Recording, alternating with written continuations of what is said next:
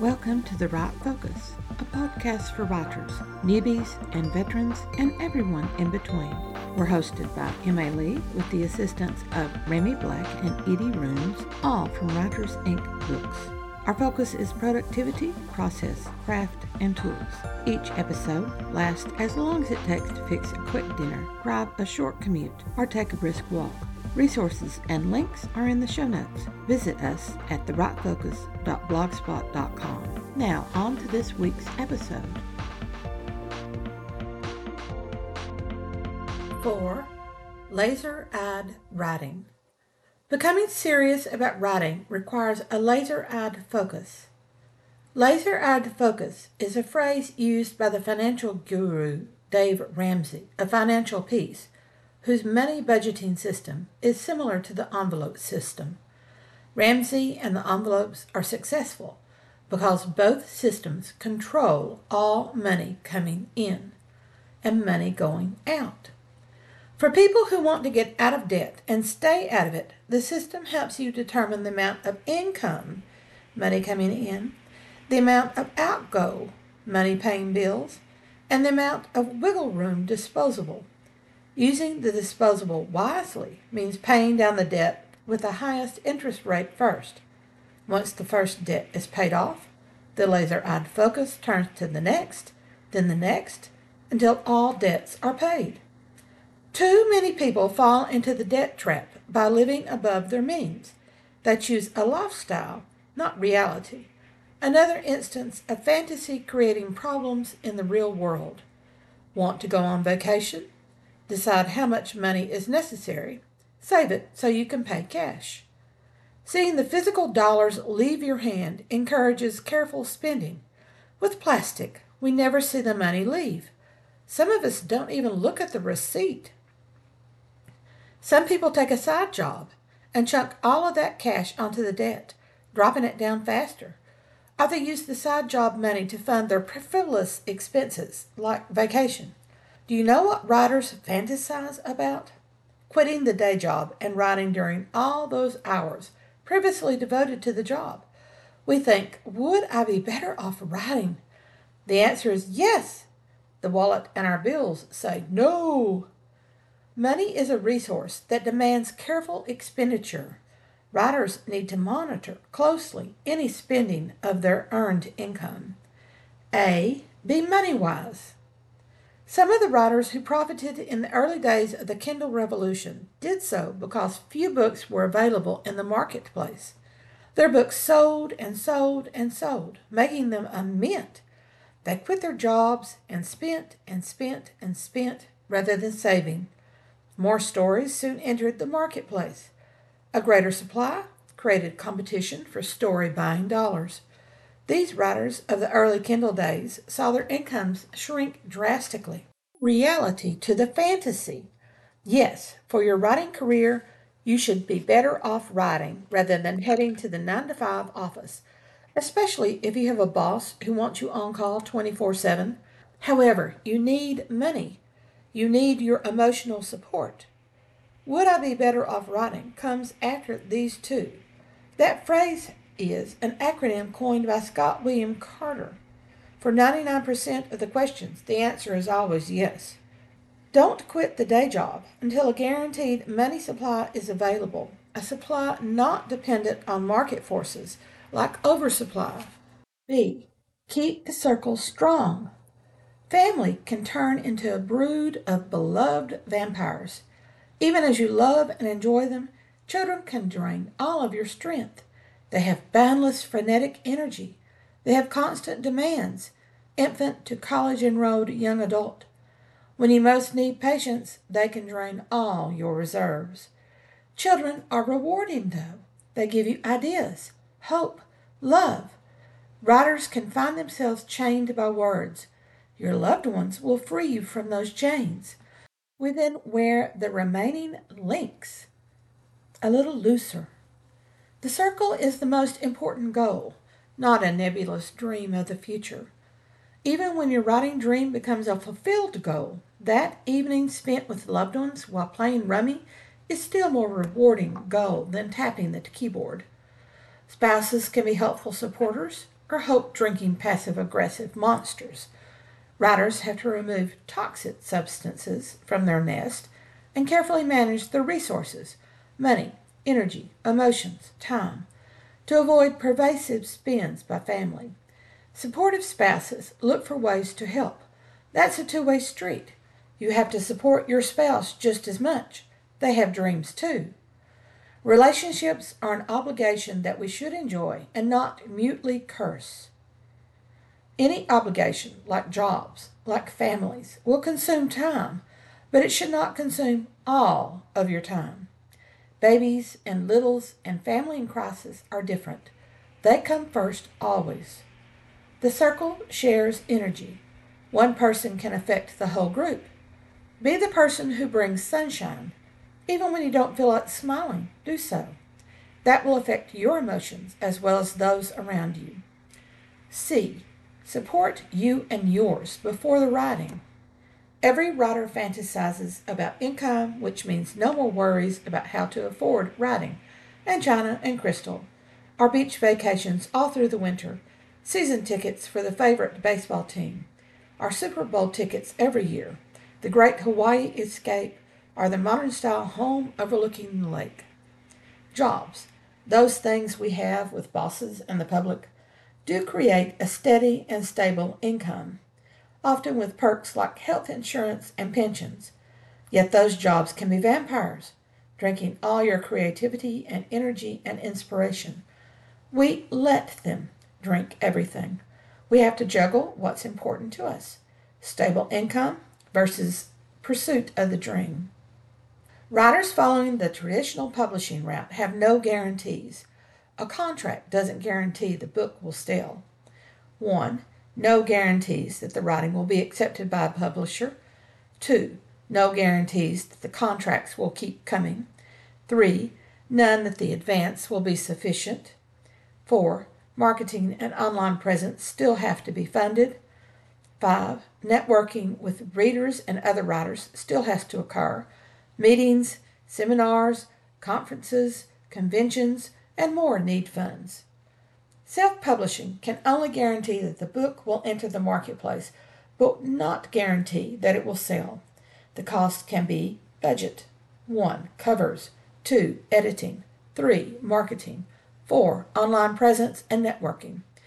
Even writers who have made a mint with their stories through film and licensing opportunities have no guarantee that the next book will retain their audience. If they do something totally stupid, like piss off a goodly portion of the population with an off-the-cuff comment, then they could lose any extra money opportunities as well as their book audience. D. Time is free. Time is the only free resource that writers can control. The habit of the laser-eyed focus on writing can be difficult to build. It takes only twenty-one days to break a habit. It takes sixty-six days to build a habit. That's twice as long. The truth is that constructing something is infinitely more difficult than destroying it. As Borden Deal shared in his story, Antaeus, awareness helps focus your laser eyes on your writing goal. You can set up reminders to help you remember writing. You can convince family that a specific daily hour or two is devoted to writing, and then you'll come out and be totally with them. You can sneak an extra hour in the morning or the evening. You can use snippets of time for snippets of writing. When you wisely use your spare time for writing, you don't begrudge your other obligations. The job becomes the means by which you pay for the opportunity to write, including taking a writing retreat to get over a difficult bridge in your story, or online classes to improve your skills, or to pay for better covers for your books. Family becomes a daily joy that pulls you out of your head. That interaction will improve the flow of ideas. The habit of a regular writing time in a regular writing space has a greater benefit. Words come more rapidly. You find yourself musing over the story while you are away from your writing space, so that when you reach it, the words come pouring out. No more dread of the blank page. That's right. Writer's block becomes the nothing that it actually is.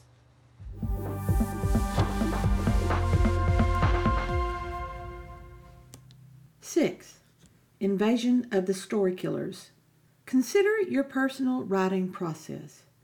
Stories begin with snippets of ideas, which are then roughed to shape a series of scenes that you will draft into a coherent plot of scenes and sequels. Dwight Swain terms from Techniques of the Selling Writer. These scenes and sequels will achieve a complete manuscript, which will need a bit of revision, a whole lot of proofreading, and only then can be prepped for publication with a blurb and formatting and more. If you take the traditional route by submitting to an official publishing house, you'll also need a synopsis, an outline, and query letter, and more.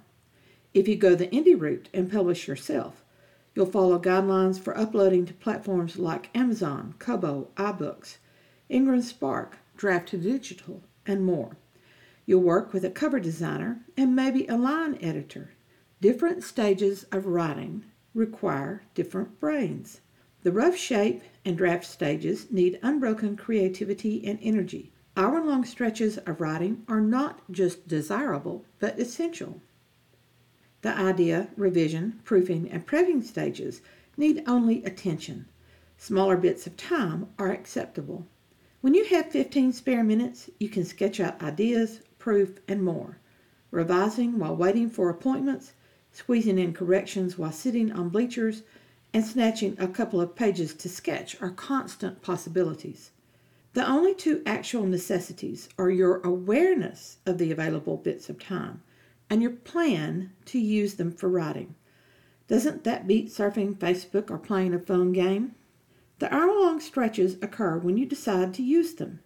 Getting up an hour earlier, heading to bed an hour earlier, these are possibilities. Writing two hours every night, that's a definite possibility. Much better than binging on Netflix or vegging out through another rerun. The early days of the habit are the most difficult. You have to create reminders. Reminders that you will see. I don't know how many sticky notes I would put on the refrigerator or the microwave, hoping I would see them while I was fixing supper, and just totally overlooked them. I stumbled into my greatest help for daily writing. Privacy and writing. When I moved into my home in twenty eleven, I had no need of a formal dining space, when off the kitchen was a great informal dining area with a large window overlooking the bird feeders. That official formal dining room became my library home office. Four bookcases for my book collection, the office desk that I bought with eyes bigger than my wallet.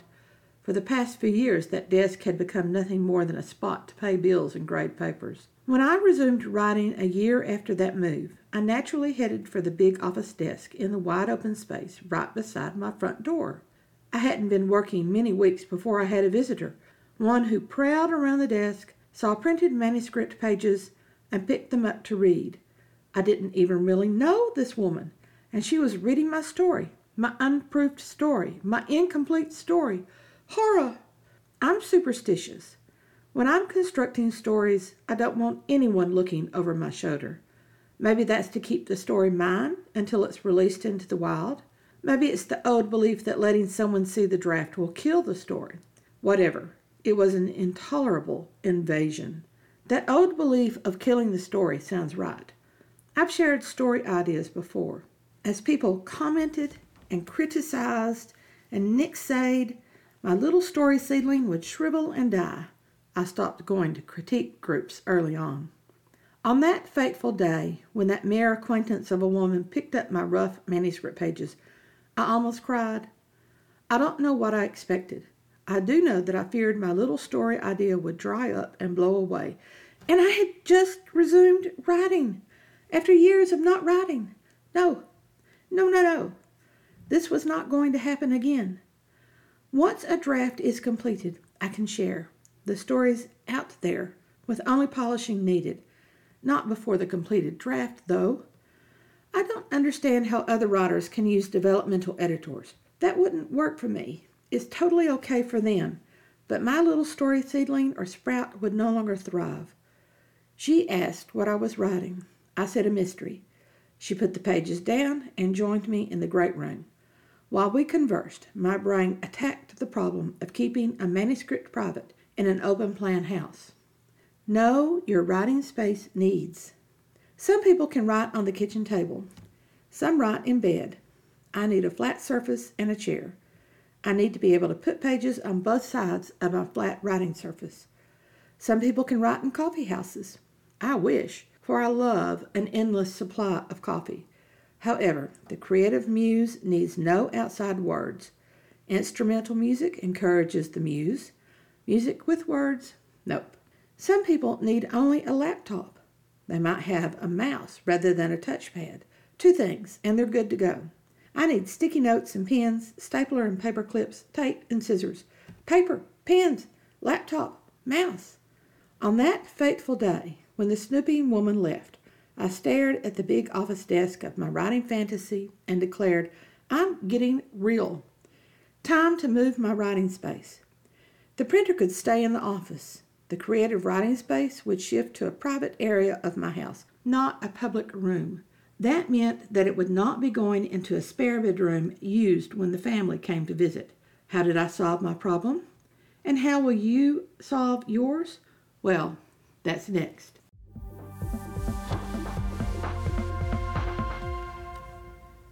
seven. Fertile spaces for story seeds. Devote a space for the writing. Having a space devoted solely to writing is more than simply having a spot for all of the creative mess to be. Once the space becomes habitual, entering it will set off the brain synapses to start creativity. Half of our transition from non-writing to writing is completed simply by walking into our writing space and sitting down at our desk, or opening the laptop on the bed, or placing our tablet on a table and clicking away. When the writing space is located in a private area, we don't risk people messing with our messy-looking organization of the great sprawling mass that is a novel. When it's private, we don't have people poking their noses into a story that we're not ready to release to the world at large. Locating the space where you will encounter it morning and night helps build the habit of daily writing. The location creates the reminder. The reminder drives you into the space. Entering the space turns on our brains for creativity. In twenty twelve, thinking about where I wanted to write, I became fascinated by others' plots for sowing story seeds. Published in two thousand nine, The Guardian ran a series of special interest columns on the work areas of well-known English writers. Writers' Rooms, they called it. You can still find the series. My fantasy of a writing space was library-like, with floor-to-ceiling shelves, filing cabinets as the lower shelf space, two large work tables in addition to a massive desk, and the office equipment hidden behind doors. Also behind doors would be a project board for my work in progress, a large window for radiant sunshine, birdsong, and a gentle breeze, my work computer and a discrete computer for internet referencing, an assistant who would need his own office space so his good looks didn't distract me too much, wall space for my covers as art and for awards and photos with famous people. Oh, and an excellent office chair. A girl can fantasize, right? So the dream of writing in a writing space has snippets of the fantasy, but still involves work tables and shelving in addition to a desk, window, and ceiling fan, a work in progress project board, and a place to hide equipment and office supplies, and a great chair. My covers will be the art in four by six frames. The Guardian Writers' Room series set my fantasy back on its high-spiked cherry-pink heels. Many of the writers had only corners in a room. Only a few had devoted spaces. All were creatively messy, with only a couple looking like hoarders. Most of them had started by making do with the space and just remaining in it because they become comfortable with the space and didn't need to change. After my encounter with that snoopy woman, I devoted a Sunday afternoon to research about writer spaces. The Guardian's various photos in the series offer tons of ideas. The stories that accompany the photos, or writers talking about their spaces came to be, are as interesting and varied as the spaces themselves. That's a key element.